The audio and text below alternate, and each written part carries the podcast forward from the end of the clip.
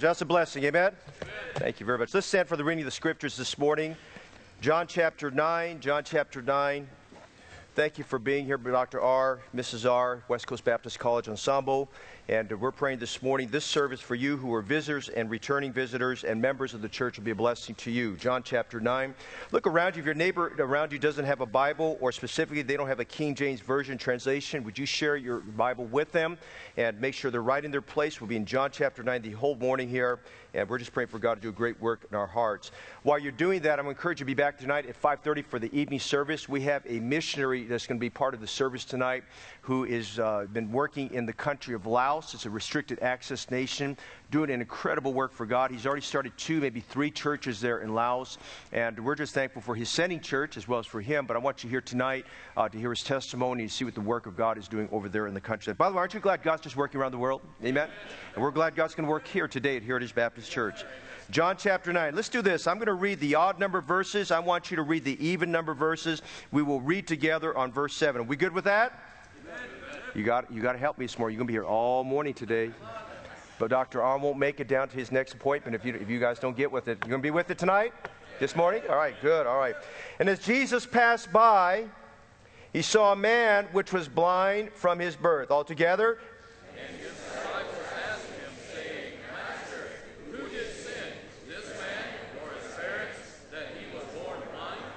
Jesus answered, Neither has this man sinned nor his parents, but that the works of God should be manifest in him. Congregation, I must work.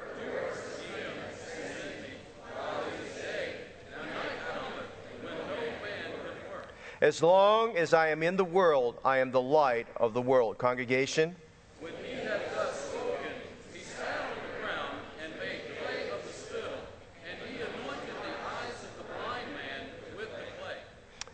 Let's read together verse 7. And he said unto him, Go wash in the pool of Siloam, which is by interpretation sent. And he went his way, therefore, and washed, and came seeing. You know, one of the most beautiful things about reading the Bible is how colorful the Bible is. It just comes alive. Imagine here a story here.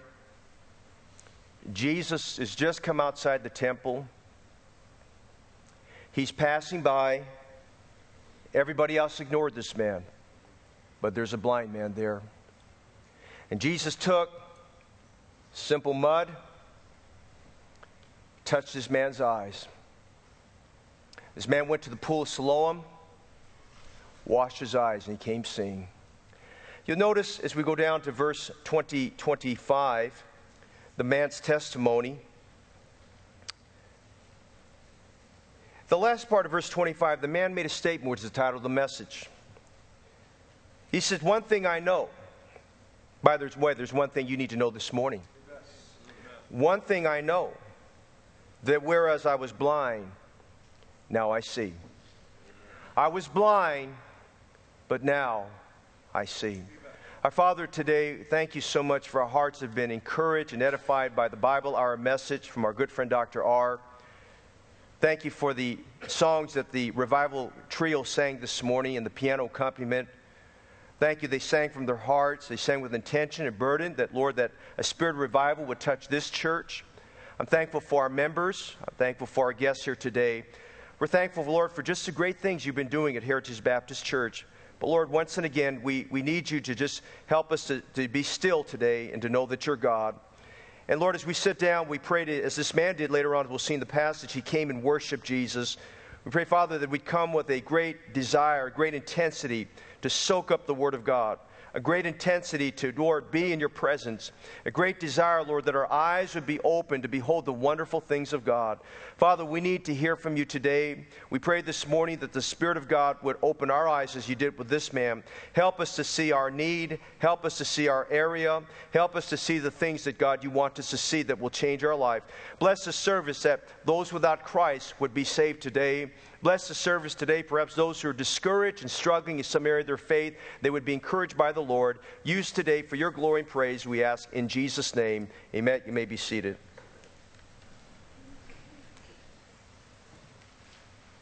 As far as I know, everybody in this world, I mean, everybody in this room is able to see. We may not all have 20/20 vision, but I think everybody here in this room is able to see. But can you imagine living in a world of complete darkness? Of being born blind, not being able to grasp colors and shapes and descriptions, facial features, being able to grasp or comprehend as somebody describes an object that you're trying in your mind to understand it, but you don't know what they're talking about. Can you imagine a world that is shrouded in complete darkness and not being able to see? Can you imagine what a tragedy it would be to be born blind and not able to see? But equally tragic is having sight and not being able to see. This morning, as we look at John chapter 9, we see a continuation where we spent uh, the last couple times in John chapter 8. Jesus, as we get into John chapter 9, it's at the close of the Feast of the Tabernacles. You remember at the Feast of the, Clo- of the Tabernacles that every day of the feast that the Jews would light up these four large, large torches that would be right in the middle of the city. Those torches that would be lit up, they would light them up, and these men would come up with ladders to them, and they would pour water into these, these containers that, uh, excuse me, oil in these containers that would, would feed the fuel there. And as the torches went up at night, the entire city Jerusalem would be lit up like like a candle. It would just be lit up on high. I believe when Jesus spoke about in the Gospels about a city shining brightly on a hill, I think he had in mind Jerusalem during the Feast of the Tabernacle when those torches were lit up.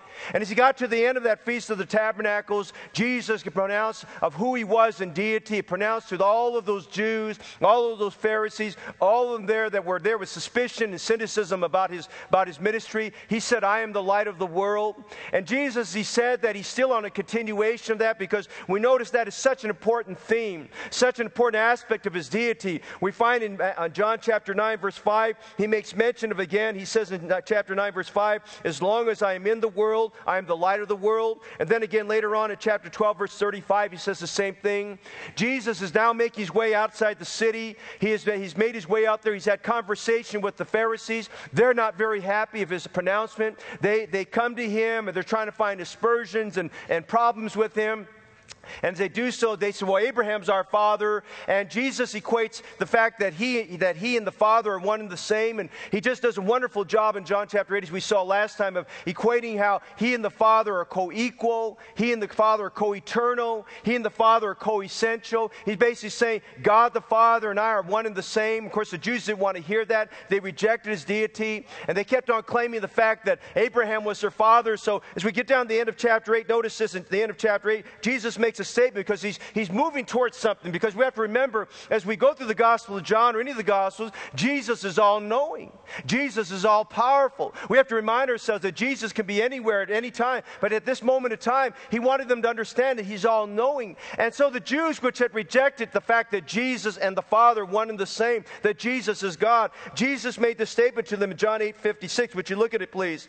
He said, Your father Abraham rejoiced, notice this, to see my day. He was saying, you know, Abraham, way before I, before I made my entrance into this world as, as, as the incarnate Son of God, he said, Abraham saw my day. Abraham faith to see the day that Jesus would make his appearance. Abraham, he said, saw my day. And he said, and he was glad. And when the Jews got upset with them, they said in verse 57, Thou art not yet 50 years old. Hast thou seen Abraham? And notice this wonderful proclamation Christ makes. Jesus said unto them, Verily, verily, verily, I say unto you, before Abraham was, I am. When he made that statement, we see in this closing verse in chapter 8, the Jews were angry and they picked up stones as far as they were concerned. They felt like Jesus was blaspheming God, and they picked up stones with the intent of wanting to hurt him. And the Bible tells us as we transition out of chapter 8 to verse 59, uh, chapter 8 to chapter 9, it says in verse 59 that Jesus hid himself and went out of the midst of the temple, going through the midst of them, and so passed by.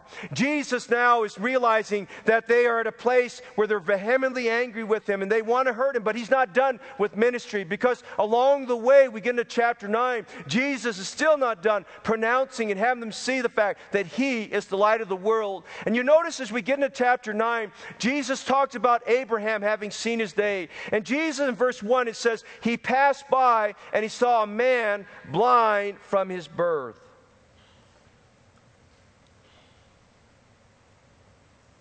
The object of all of chapter 9 is about a man that's blind. A man who Christ would touch and his eyes would be open for the first time in his life, he'd be able to see. And the Bible says here that Christ was concerned because a blind man would be able to see, but seeing men were not able to see.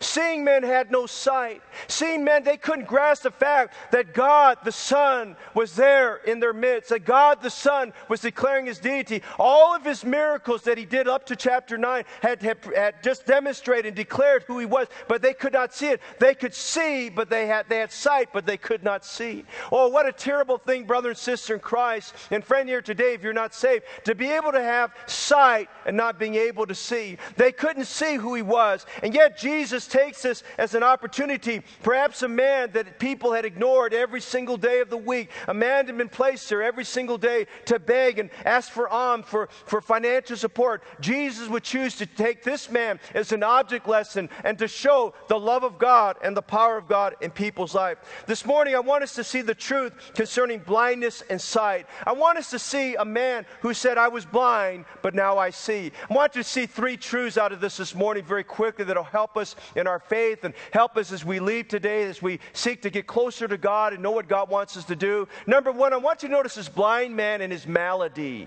This blind man and his malady. The Bible says here, as Jesus passed by, he saw a man which was blind from his birth.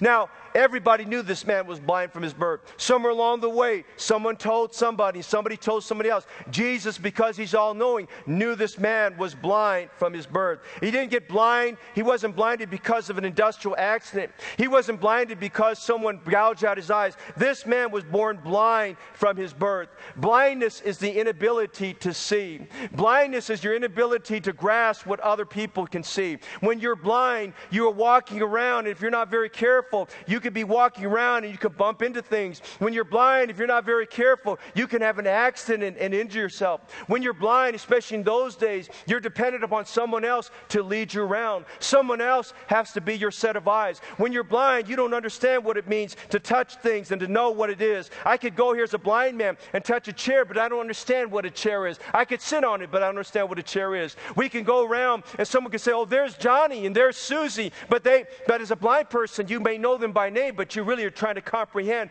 what it is that they look like. Listen, a person who's blind lives in a world of darkness. Things, shapes, and designs, and colors and features have no comprehension to a blind person. They live in a world of disadvantage. They live in a place where they're wondering, what does this all mean? This man was born blind, and his, presumed destiny was, as he became an adult, that he would beg for the rest of his life. Can you imagine such a destiny? He's born, his parents realize his son can't see. They have pity for him, they love him, they care for him, but they knew back in that time that his destiny would be as he became of age that he would have to he would have to support himself by being a beggar can you think of anything lower about a person's life that he's blind he cannot see he cannot play sports he cannot run he cannot jump like other people jump he cannot engage himself in other people's activities he's left on the outside can you imagine this man being taken by someone and led by the hand by someone else and led to the temple at a spot where hopefully he would not trip up someone and he would sit there he would stand there and he would beg for alms.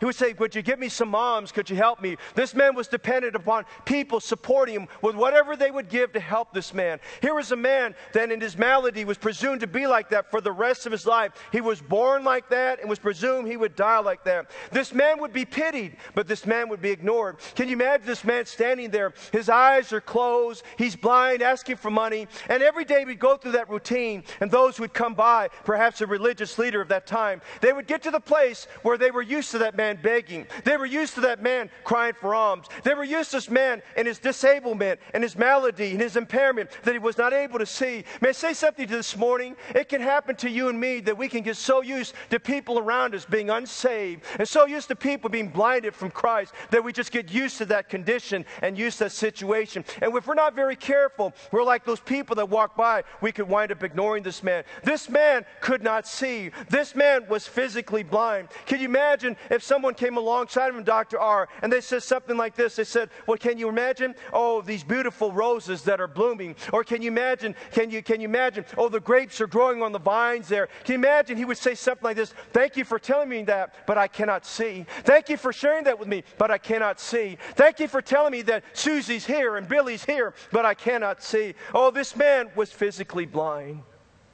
The Bible says this man was blind from his birth. But may I say this morning, there's not only physical blindness, there's spiritual blindness. Spiritual blindness is our inability to see through the windows of our soul. Physical, spiritual blindness is our inability to see by faith. Spiritual blindness is your inability in mind of seeing what God wants us to see. Let me remind you, first of all, this morning that there's the blindness that Satan brings upon the minds of every unbeliever from seeing the truth.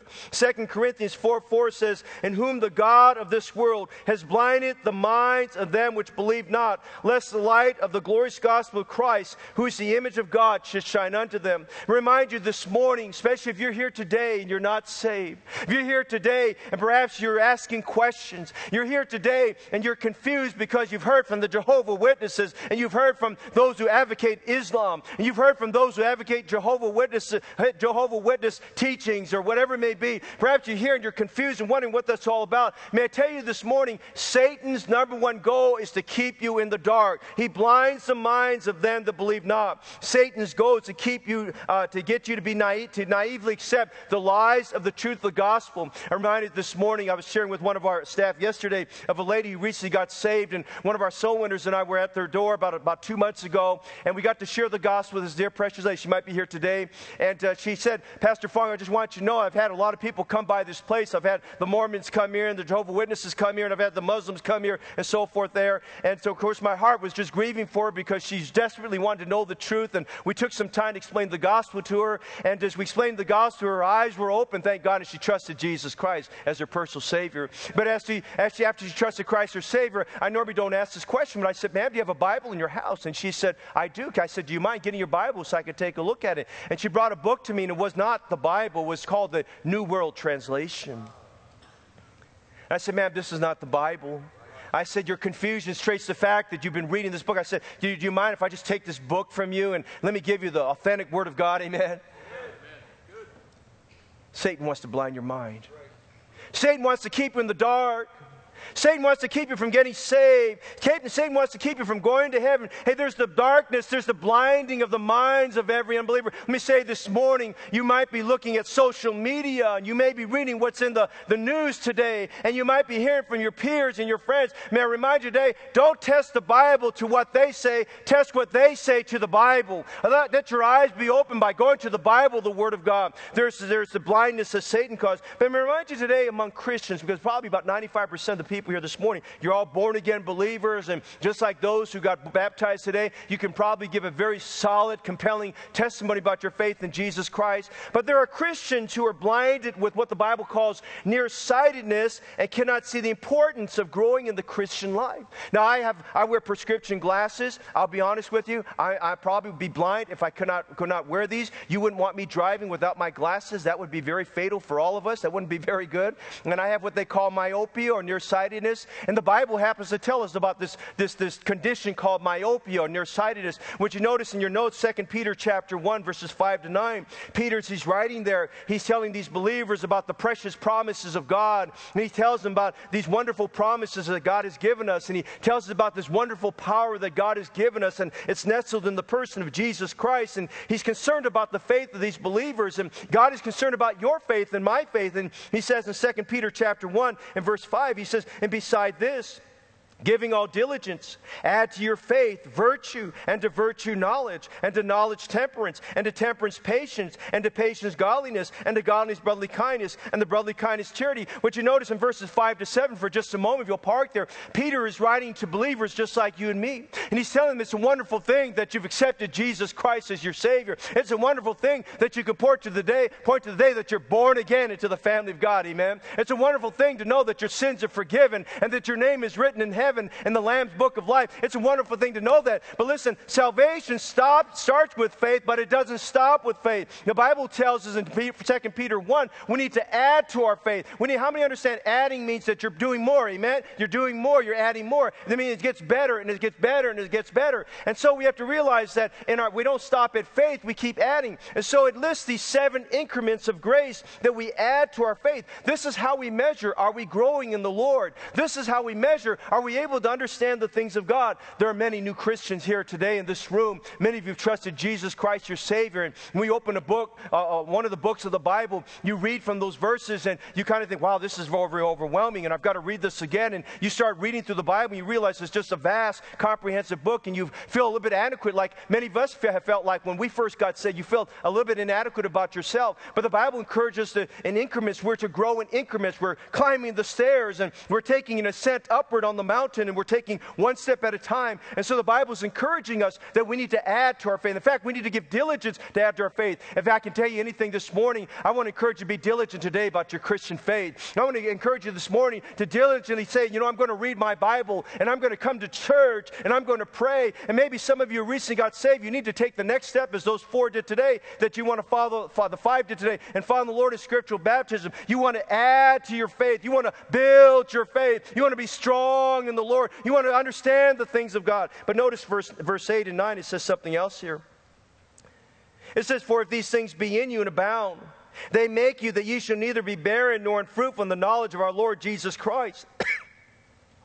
God's will for your life is that you abound that you're fruitful in his knowledge, that you're not barren in your life. But he said in verse 9, But he that lacketh these things is blind and cannot see afar off, and has forgotten that he was purged from his own sins. Hey, there's, there could be some of us here today as Christians that you're spiritually blinded. Yes, you're saved, and yes, you saw the light of the gospel and you accepted Christ as your Savior, but perhaps this, you're, you're blinded because you're not growing. You're nearsighted. The Bible says you cannot see these things afar off, and you've forgotten that you've been purged from your sins. I'm thankful we're about to enter the month of June, and as we do so, we need to kind of recalibrate our Christian lives. Say, how am I growing this year, and how am I doing in my walk, and how is God? Well, how does God see my walk in the faith? And I just want to encourage you today, as your pastor, grow in the Lord. Amen. Take some time to take those incremental steps and grow in Jesus Christ, and to taste and see that the Lord is gracious. Oh, we see that Satan blinds the minds of every believer. We see that Christians can be blinded and they're not growing in the faith. But we notice something else here. Spiritual blindness blindness, when spiritual blindness occurs in the life of a believer, it causes us to see our problems instead of seeing the possibilities.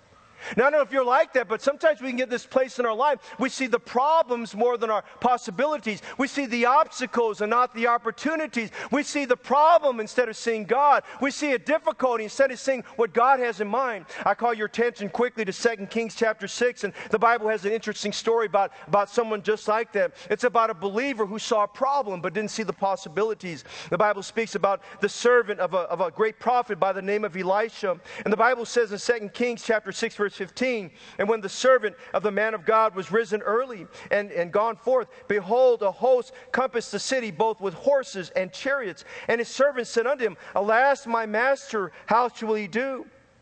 And he answered, That is Elisha. He answered and said, Fear not, for they that be with us are more than they that be with them. By the way, that still applies today, amen? God is with them, more that be with us than they that be with them. And Elisha prayed, and he said, Lord, I pray thee, open his eyes that he may see. And the Lord opened the eyes of the young man, and he saw, and behold, the mountain was full of horses and chariots of fire round about Elisha. Oh, do you see the picture here? This young man got up, and the Syrians had sent a large group of people there there a large army that surrounded Jerusalem. Jerusalem was a city on a hill, and the city was surrounded. And he got up early one morning, he looked out, and he saw the city encompassed with all these horses and all these soldiers and all these Syrians. And the first thing came to his mind, he panicked. You know, that's what happens when we get a bad diagnosis, when we get bad news, when we're let go from our job, when our investments tank, when something bad happens, when somebody passes away, when something unexpected happens. We are, we are gripped with a sense of unexpectation of these things things and we're saddened and we're overwhelmed by these things and we're not very careful. We let the circumstances dictate our attitude. And here this, this man who had been in this presence of Elisha, the man of God, who, if anything else, in the presence of that man of God, should have learned something about faith and learned something about trusting God. But he saw this great, great group of people, and the first thing came to his mind was panic and franticness. And he thought, we're going to be consumed and we're going to be killed. He thought of all the worst case scenario. You go through that, and I go through that. Something bad happens. You think the worst case scenario.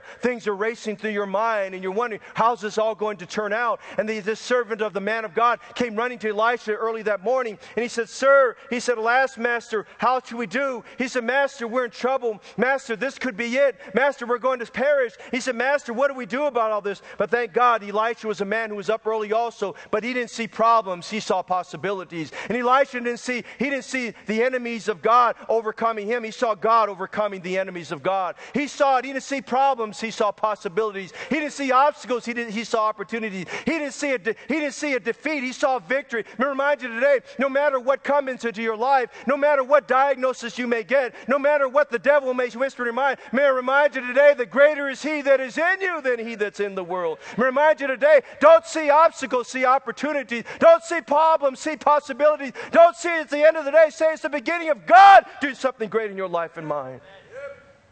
And Elisha said to that young man, he said, I'm going to pray for you. I'm going to pray for you, young man.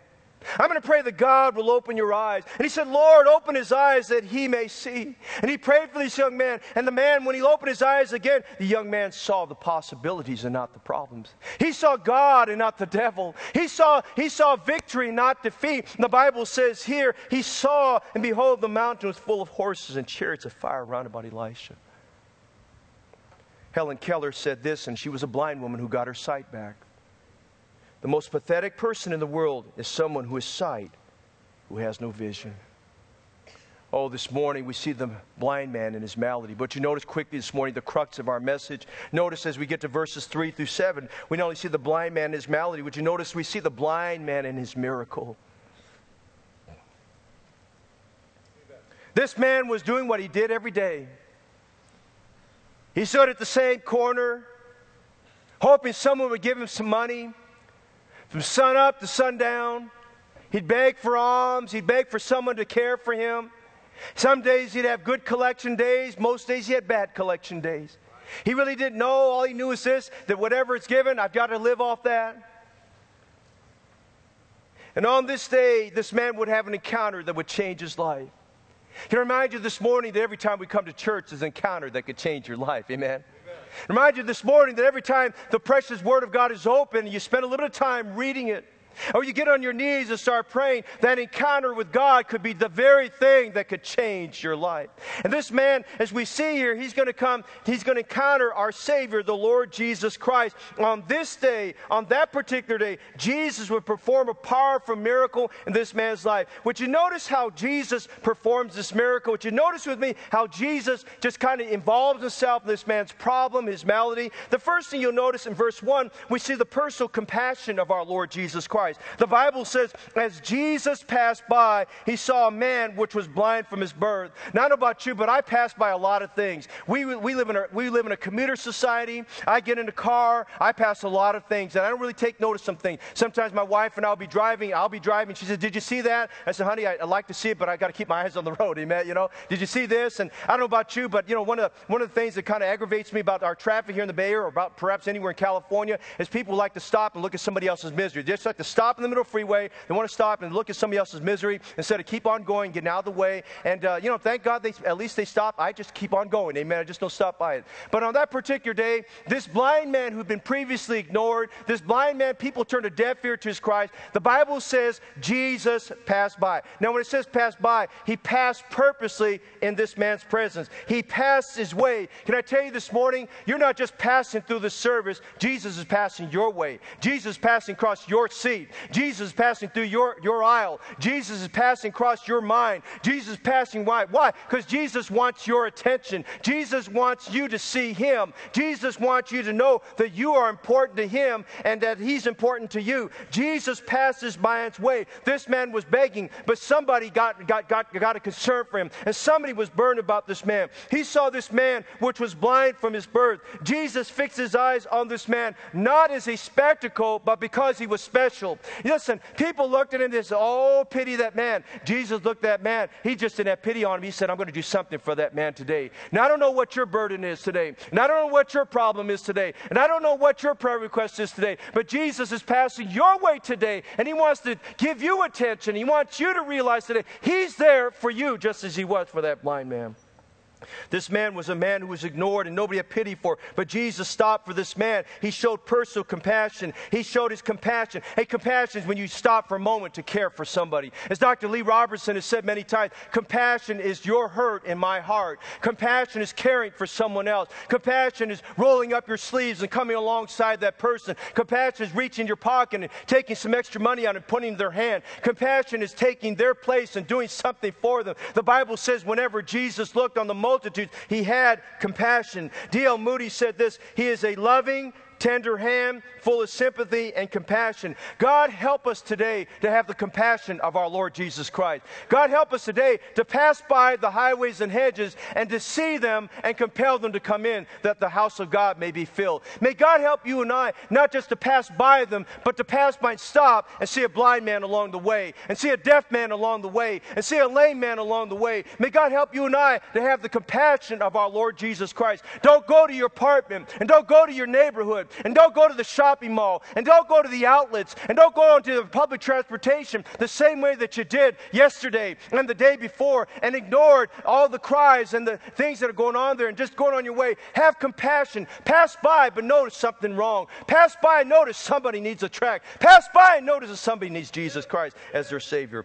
Oh, we see Lord, the personal compassion of our Lord Jesus Christ. Now, notice verses 2 to 5, we see the piercing conviction. Now, Jesus is in the process getting ready to do the miracle, but you have to understand, Jesus could have just gone to him and said, Okay, you got your eyesight back. No, he was teaching his disciples about compassion. He was teaching the people around him about compassion. By the way, aren't you glad today that we have a God who loves us, a God who cares, a God who's tenderhearted towards you and me? And notice this as, he, as he's about ready to say something, or his disciples spoke up and they did something that was common among the Jews that day. They asked a question. They said, Master, by that's a good way of learning. You need to ask questions. Amen? We never tire of asking questions. If you're not asking questions, you're not learning. Amen? You've got to ask questions. And they said, Master, who did sin? This man or his parents that he was born blind. Now, these, these men wanted to get into a discussion with Jesus that was common in those days. They wanted to find out what's his condition. Was he being punished? Was God angry with this man? Was God angry with this man? Or was God angry with his parents here? And Jesus was not going to allow them to draw him into the discussion here. And we have to realize today that Jesus just, just brought things back into, back into the process of focus so they'd understand what's going on. And Jesus, Jesus firmly but lovingly answered them. In verse 3 says, Neither has this man sinned nor his parents. And then notice this next phrase. But that the works of God should be made manifest in him. Now, what's he saying here? Listen, yes, this man is blind. This man was born blind. And God, God didn't inflict with the blindness because God hated him or God was trying to punish him. And yes, he said, no, this man wasn't born blind because of necessarily because of his sin or because of his parents' sin. But he said, I want you to see the bigger picture in all this. He says there's something far bigger than you comprehend. And don't get off in discussions about why this happened and that happened. You have to understand God has a purpose behind things. I may say this morning, your trial you're going through, your difficulty you're going through, your problem you're going through, God has a purpose He's trying to accomplish through that. For it's God which worketh in you both to will and to do of his good pleasure. And notice Jesus said in verse 3 that, that he says, this, this man is blind, that the works of God should be made manifest in this man. Jesus passed by so that he could do the work of God. He says God wants to do something through his this man's life. Now, let's look at our life for just a minute. You might be frustrated with your life, or you might just be excited about your life. I hope you're excited about your life. You might be down about your life. You may be joyous about your life. You may be discouraged about your life. You may be happy about your life. But listen, God is going to do a work in your life regardless of that that if you allow Him to work in your life there. And notice this man here, Jesus said, this, this man has his malady because God wants to do a work in his life. And so Jesus makes a statement that's very powerful that refocuses why he's there at that moment, why he passed by. And he said in verse 4, I must work the works of him that sent me while it is day. The night cometh when no man could work. Would you notice that phrase there? Jesus frequently through the Gospel of John would say something like this I must work, I must go, I must do. He was saying, Listen, I'm on a mission here, and what I'm here to do. I must work the works of him that sent me while it is day. Now, notice this Jesus was driven by compassion, but Jesus was also driven by conviction. He was there to accomplish the works of God. And remind you today, I'm thankful today when we leave today from the church this morning and tonight, we're going to be thankful we came and assembled here. We're going to be thankful that our hearts were edified by the special music. We're going to be thankful today that God's word was open and preached. We're going to be thankful tonight we hear the testimony of this great missionary doing great work for God in the country of Laos. We're going to be thankful today for answered prayer, all those things. But as we go through all that today, we must remind ourselves the number one thing we want to focus on, just as our Lord Jesus Christ did, is we must work the works of Him that sent us while it is day. Now, He was moved by a driving conviction, and the conviction is this: our time, our time frame is the window of opportunities are closing on us. Dr. R says something about that the first hour. The windows of opportunity are closing on us. We're not getting any younger; we're getting older. Time is moving faster. Things are crowding up our lives. More things are drawing our attention. We're being pulled in more directions. There's more things that we want to do. There are places we want to go. There are people we want to see. All of those things are good things. But Jesus said we must, we must calibrate our thoughts and reminding ourselves we must work the works of Him that sent us while it is day. But remind today it's time to work for God. It's time to serve the Lord. It's time to focus our vision on the things of God. It's time for us to remind ourselves listen, let's get serious for the Lord. Let's reach some people for Christ. In two, in two or three weeks from now, we have a wonderful special Sunday on Sunday, June 9th. We've set aside, we'll be honoring our, our, our first responders, the San Leandro Police, and the Alameda County Sheriff, and the Alameda County Fire, and the Union City Police. And uh, we get to honor those and acknowledge those people. It's going to be a wonderful thing. And they'll showcase their equipment all along the wall here, like they've done in the past. And they'll probably, I'm praying they'll have 40 to 50 personnel here, like they've done in the past, maybe more. We'll have special guests coming out. We've got thousands of big day uh, cards we want you to distribute and give out. And we're praying for many visitors to be here that day to hear the gospel. And I just want to say today, I know in all of our busyness with graduations, all that, we must work the work to Him that sent us while it's day. We've got to take some cards and give them out and reach some people for the Lord. Brother Eugene and I were out soul winning on Thursday, and we took the afternoon aside to just kind of do some soul winning and knock on some doors and invite people out to our big day. And I told Brother Eugene as we pulled up to a street, I was praying over what street to go to, and, and I said, Brother Eugene, I, my wife and I started the street, and I'm not really sure where it's to where it's to all go to, but we started the street and had a bunch of people we talked to, and I just felt like we need to finish that street up.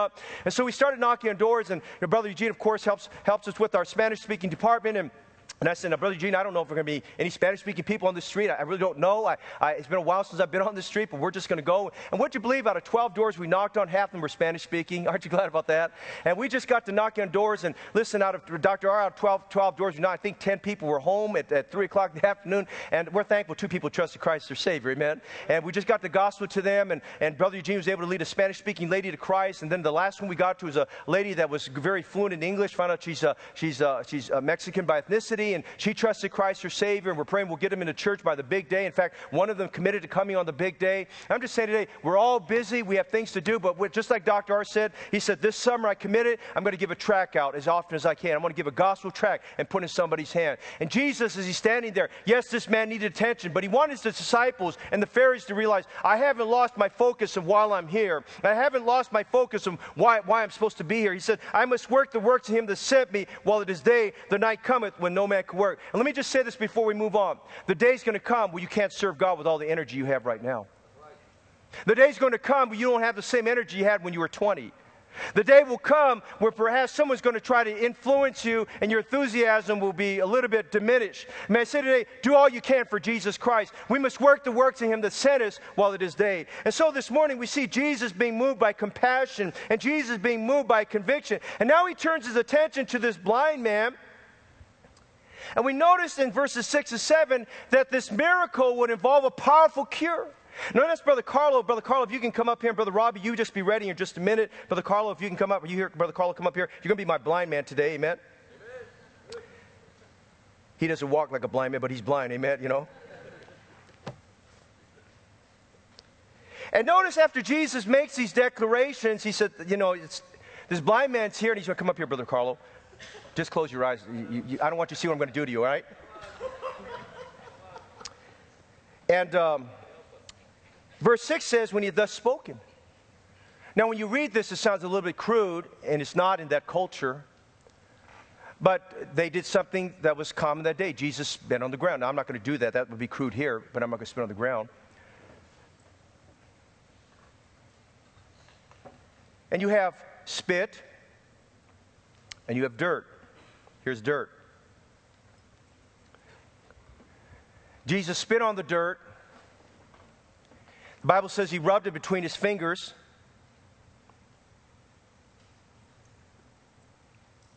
I won't put it on you, brother.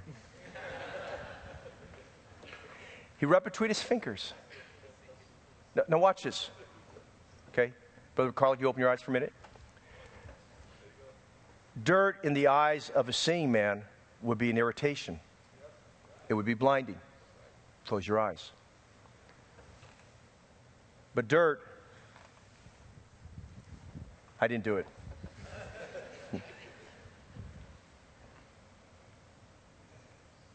but mud from the spit of the Holy Savior, from the dirt that the Creator of all the earth made. God who's in control, God who's all powerful.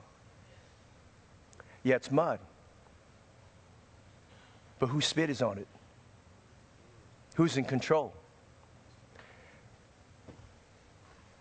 Dirt in the eyes of a seeing man will blind him. But dirt in the eyes of a blind man, touched by the hands of the Lord Jesus Christ, gives him sight. And Jesus touches man's eyes. Walk up to the here. Pretend you're going to wash your face. Don't put your hand as dirty, okay?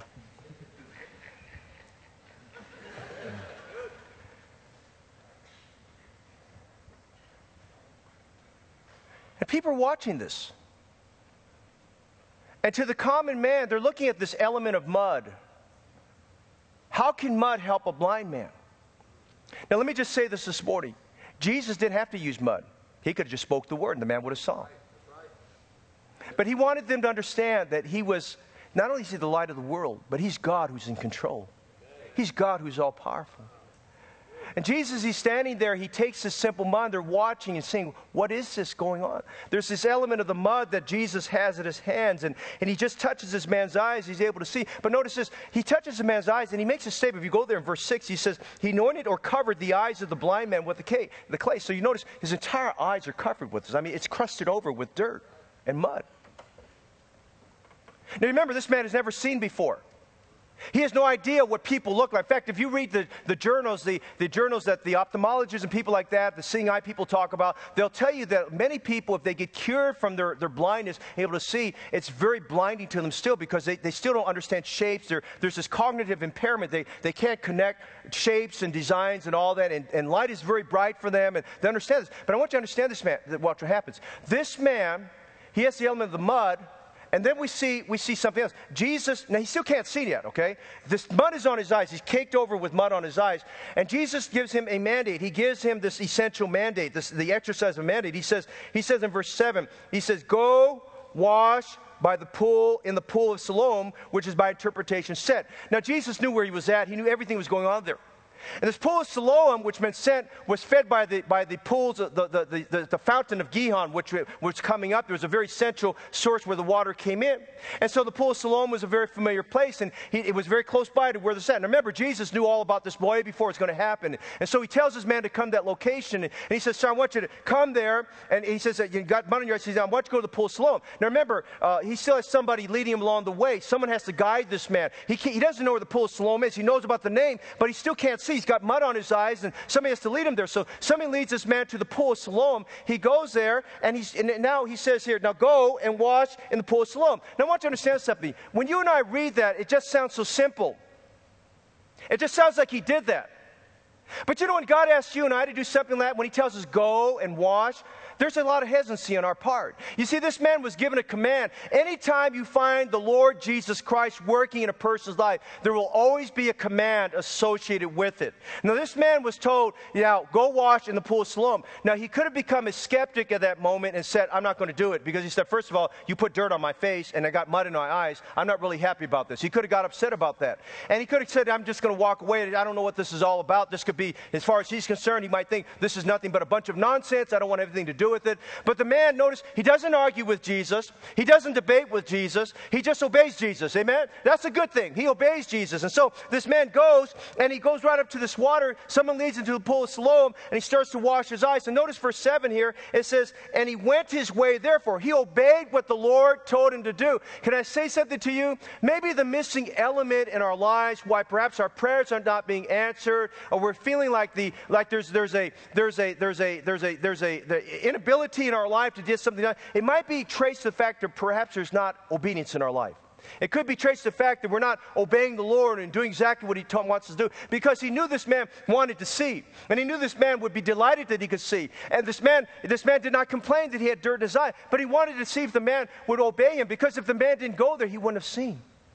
And so he had this obedience he had towards the Lord's command. As he did so, notice we see the excitement of, of, of, of, the miracle. He went, therefore, and he washed, and he came seeing. Now, this man washed his eyes, he washed his eyes, and he opened his eyes for the first time. Now, unlike what we'll see in medical science today, someone who's first given the ability to see, it takes a while before everything sets in. This man's sight was restored, was given to him just as he was born with sight. He opened his eyes, and can you imagine as he washed his eyes for the last time, and the dirt is removed, and the mud is removed. He opens his eyes, and I think the very first things out of this man's mouth were, I can see. I can see. I can see. You're Justin Fong. You're uglier than I thought. You're Justin Fong. You're Rob Curry. You're Dr. Mark Rasmussen. My, Dr. R, I thought you were younger than you look. Oh, my, your voice depicted you're younger. He said, I can see. He said, wow, look at these people. I can understand. Hey, where's Billy? Where's Susie? What, what's going on? He said, I can see. I can see. Listen, this man, for the very first time, there's an excitement that he could see. He could see people and he could see things. He saw the temple for the very first time. He saw the shapes and the colors and all of that grasped his mind. He saw for the first time what it meant. No longer did this man live in a world of darkness, he could see. No longer did this man require someone to lead him about. He could see. No longer did this man have to live a life of begging and poverty. Hey, beloved, this man could see. You can sit down. And it might be this morning we, you're somebody Jesus needs to touch your eyes so you can see. The psalmist prayed, Open my eyes that I may behold wondrous things out of thy law. Listen, today you might be a sinner. You're not saved. You're not sure if you're going to heaven. Maybe today you need the Lord Jesus Christ to touch your eyes and you can see Him who was lifted up on high and crucified on a wooden cross to pay for all your sins.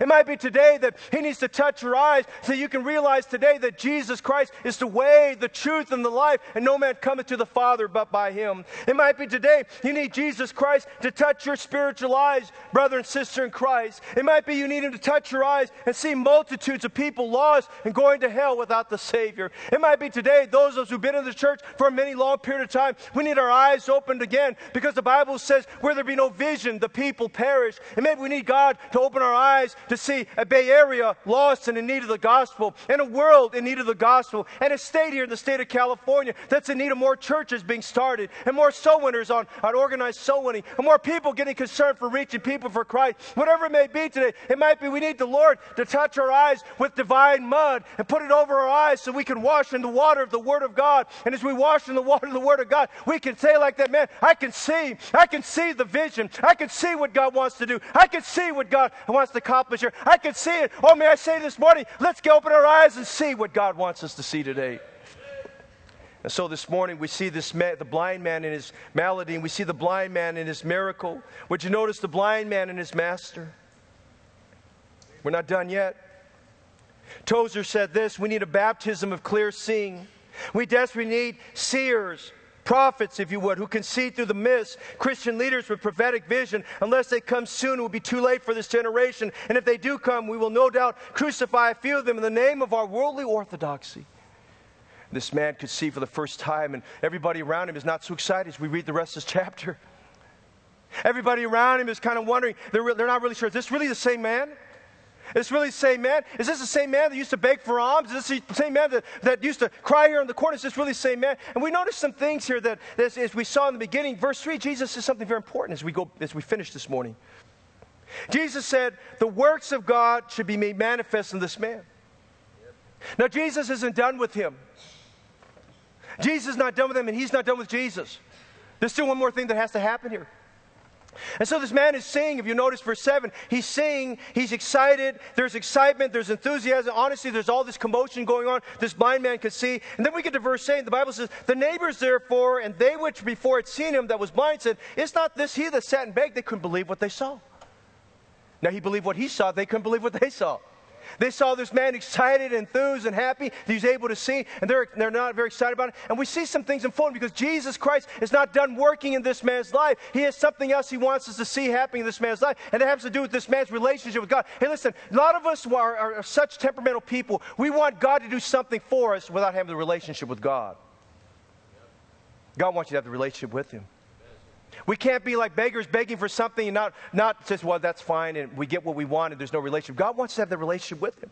And so notice this man, as we see this blind man as we close, notice this blind man that for all his life up until that moment, blindness was his master, but that would change because now Jesus would touch this man's eye and Jesus Christ would be the master of this man's life. Now notice what happens. We see a couple things as we close. Notice this man, how Jesus manifested because he's not really sure who Jesus is. He just knows Jesus touched his eyes and he could see. Notice this blind man's confession. He's brought before these people. They, they ask him what's going on. He's brought before the Pharisees. They don't, they're not happy what's going on with this man. And uh, they're, they're, they're just, they're just, they're, they're in denial about it. Notice verse 9. They said, how are thine eyes open? And he gives a confession about all these things. And, and he makes a confession about Jesus Christ. And let me say this today. When you come to know Jesus Christ as Savior, the first thing God want, puts on your heart and that you want to do is to confess Jesus Christ. The Bible says in Matthew 10, 32, Whosoever therefore shall confess me before men, him will I confess also before my Father which is in heaven. Now I'm thankful today we had five believers who stood before us publicly, and through the through the ordinance of baptism, they confess that Jesus Christ is their Savior, and they confess they're not ashamed of Jesus Christ. But listen, as a believer, you want it known to everyone, beginning with your brothers and sisters in Christ, and then to your immediate family members, and to those people that you associate with on a daily basis. You want them to know that you're not ashamed of Jesus, that you love the Lord, and you want to confess Him. And so these men come to him, his neighbors come to him, and the Pharisees come to him, and they asked him, How were thine eyes open? Now, notice in four places, this man gives a compelling confession of Jesus Christ.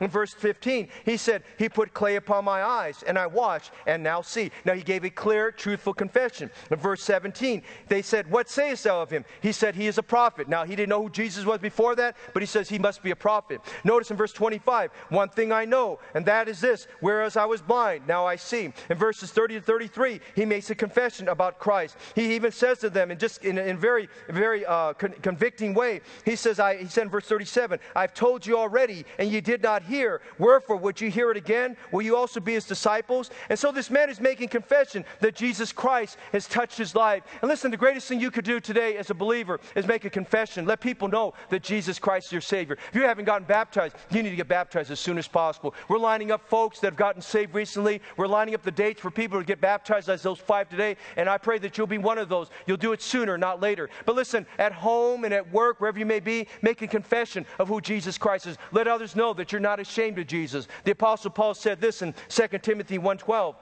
For the which cause I also suffer these things. Nevertheless, I'm not ashamed, for I know whom I believe it, and am persuaded that he is able to keep that which I've committed unto him against that day. I like what Paul said. I know whom I believe it, and I'm not ashamed, and I'm persuaded who he is. And today we see this man who makes his confession. He's unashamed that his eyes were open. He's unashamed that he's given sight. He's unashamed to be associated with Jesus. He's unashamed of the fact that Jesus touched his life. Hey, be thankful today if you're saved. Don't be ashamed of Jesus. Just identify say, I'm glad today that Jesus Christ is my Savior. We see this man in his confession, but quickly notice this man and his consequences. Now I'm going to tell you today, if you take that stand, I'm going to let you know, if you take a stand for Jesus Christ and you start going soul winning and you start giving out tracts and you start telling your family about Jesus, they're not all going to be happy with it. Notice along the way, this man had a lot of problems. First of all, the Pharisees criticized him, they slandered him, and they doubted him. Look at verse 18. They said some very cruel things to him. The Bible says, But the Jews did not believe concerning concerning him that had been blind and received his sight until they called the parents of him that had received his sight. Then notice verse 28.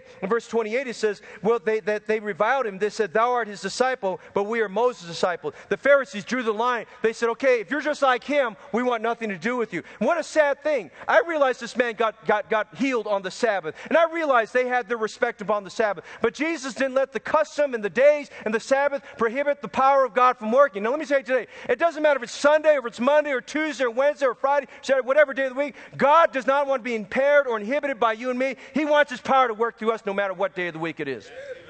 No matter what time of the day it may be, He wants His power to work. Don't say because it's midnight, God can't work. God does some of His greatest works at midnight, if you read the Bible there. And so this man, he's, he's criticized by the Pharisees. And then they throw him out, they throw him out to, to hang. They go to his parents, and his parents, they knew that if they identified that this was their son, they, and said that yes, he was healed by Jesus Christ, that they would be cast out or excommunicated from the, from the temple. So they said, well, you know what, he's an adult. Why don't want you go ask him what happened to him? His parents didn't want to identify. So his own parents, if you would, almost threw him under the bus. And then, notice in verse 34, we find that the Pharisees excommunicate this man. They answered and said unto him, verse 34, Thou was was altogether born in sins, and dost thou teach us? And they cast him out. Hey, this man bore some consequences. Now I'm saying to you this morning, we see this man, he's all excited, he's running around saying he could see. They're asking him who touched him. He makes a confession, Jesus Christ, and now all of a sudden, in just, in just a matter of time, the same group of people should have been excited about what God was doing in his life, what God had done in his life. These same people are persecuting him. Now let me say this to you today as Christians. We ought to be excited and thankful for every soul that gets saved. We ought to be thankful for anything good God does somebody's life. Amen. We ought to be thankful for every prayer that's answered. We ought to be thankful for every offering that's given. We ought to be thankful for every group that gathers. We ought to be thankful for high days and low days. We ought to be thankful for everything God does. And so this man is at a point where if you get to verse 34, he's now had the bottom drop out from under him. This is where Jesus comes in. We see him in his confession. We see him in his consequences as we're done. Notice this man makes this man in his conversion. And this is the climax of the story. He's been excommunicated. Being excommunicated was, hey, you don't touch this guy. Stay away from him. All along the way from verses 8 to verse 35, Jesus is there, but he's in the background. Now, can I tell you, when you go through a difficulty in life, Jesus is always there. He may not manifest he's there at the moment, but he's there. He knows. He knows. And you'll notice this morning in verse 35 Jesus heard that they had cast him out, and when he had found him, he said unto him, Dost thou believe on the Son of God? Now, Jesus was not done with this man. This man got his sight, but he needed salvation. This man could see, but he needed Christ. He needed the Savior. And he says, This thou believe on the Son of God? Now he knew Jesus was, was someone to touch him. He needed to know at that moment he was more than just a prophet. He was more than just a miracle worker. He needed to bear, bear in his mind, accept his heart, Jesus Christ is the Son of God. Now thank God, if you believe today that Jesus Christ is a historical figure, you believe that he's a teacher, that's a good thing. But today, you need to come to grips with the fact that Jesus Christ is Savior, that he died for your sins and offers to you the free gift of eternal life. And so we see this dialogue unfolding between him and Jesus. He said, Do you believe on the Son of God? And he said in verse, verse 36, Who is he, Lord, that I might believe on him? And in verse 37, Jesus said unto him, Thou hast both seen him, and is he that talketh with thee. And notice this man in verse 38, Lord, I believe. Listen, that moment, what that man needed more than anything else, he needed Jesus to come alongside of him. He needed to realize that the process was not complete. Thank God he got his sight first, but Jesus realized he wasn't complete until he got salvation. Can I say this morning as I close? You're not complete until you get saved. Amen. You're not complete because you're still a sinner on the way to hell. You need Christ to save you from your sin. You're not complete unless you take Jesus by faith. You repent of your sins and say, I need Jesus Christ this morning as my Savior. And so this man, what he needed at that moment, he was thankful he could see, but he was thankful he had the Savior. Jesus was there, and Jesus knew his problem. And Jesus didn't focus on the problem. Jesus focused on the man's soul. He said, You believe on the Son of God? He said, Who is he, Lord, that I can believe? He said, I am he. And he believed on Jesus Christ. Now, believing means he took him with all his heart heart. He accepted with all his soul. He accepted without reservation. He didn't understand all the, the books of the Bible, but he understood one thing the power of God is here, and Jesus is here, and he offers me eternal life. And if I take him right now, I can be saved from my sins. Amen. And right now, if you take Jesus Christ, your Savior, you can be saved from your sins too. It's not a progress, progressive mo- uh, uh, movement that you have to go through. Right there, instantaneously, you take Jesus Christ as Savior, you can be saved. And this man, you talk about his life being changed. Look at verse 30, 30, 38 again. He simply said, Lord, I believe. And he worshiped him. Now, you see, when you get saved, you should have a desire in your heart. You want to worship God, you want to honor the Lord. Now, this man was a beggar. He had nothing physically. Listen, financially, he had nothing to offer. Financially, he had nothing to offer. In terms of skill sets, all he knew was begging. Hey, Dr. R, in, in, a common church churches today, a guy like that come to our church, we would, would want to look at his resume, his resume would be blank. He had nothing to offer the church. But you know what? The most important thing he gave was his life to Jesus Christ. And he came and worshiped him. Can I tell you what the greatest thing you need to do in your life, and I need to do with my life, is to worship the Lord? He, he, he didn't have to go through theological classes and go to Bible college to figure out. God made him to glorify him. God saved him to glorify him. And God saved you to glorify him. And God wants to save you today so you can understand worship is not just emotion that'll get you to God. Worship is emotion that proceeds from the heart. After you get Jesus Christ as Savior, you want to worship him. You want to adore him. You want to love him. You want to show your affection for him. You want to know, Jesus, I love thee. And so as we close this morning, are you blinded? Are you able to see? Has Satan blinded your minds that you can't see? Are you need of the Savior to take some dirt, common dirt, and common water, and turn it into mud, and may the hand of the Savior touch your life? And maybe He has to put an irritation in our eyes to open our eyes to see what's there, to see the need there. It might be God has to put an irritation, something to catch our attention, to see whatever it may be today. I encourage us as Christians to realize God wants to open your eyes to bigger opportunities. He wants you to see the possibilities and not the problem. He wants you to see the opportunities and not the obstacles. He wants you to see Him looking to Jesus, the author and finisher of our faith. And He wants you, if you're not saved today, to see today that you can be saved and today you can be born into the family of God. Open your eyes today. Open your eyes. Let Him touch your eyes. Let Him touch your life.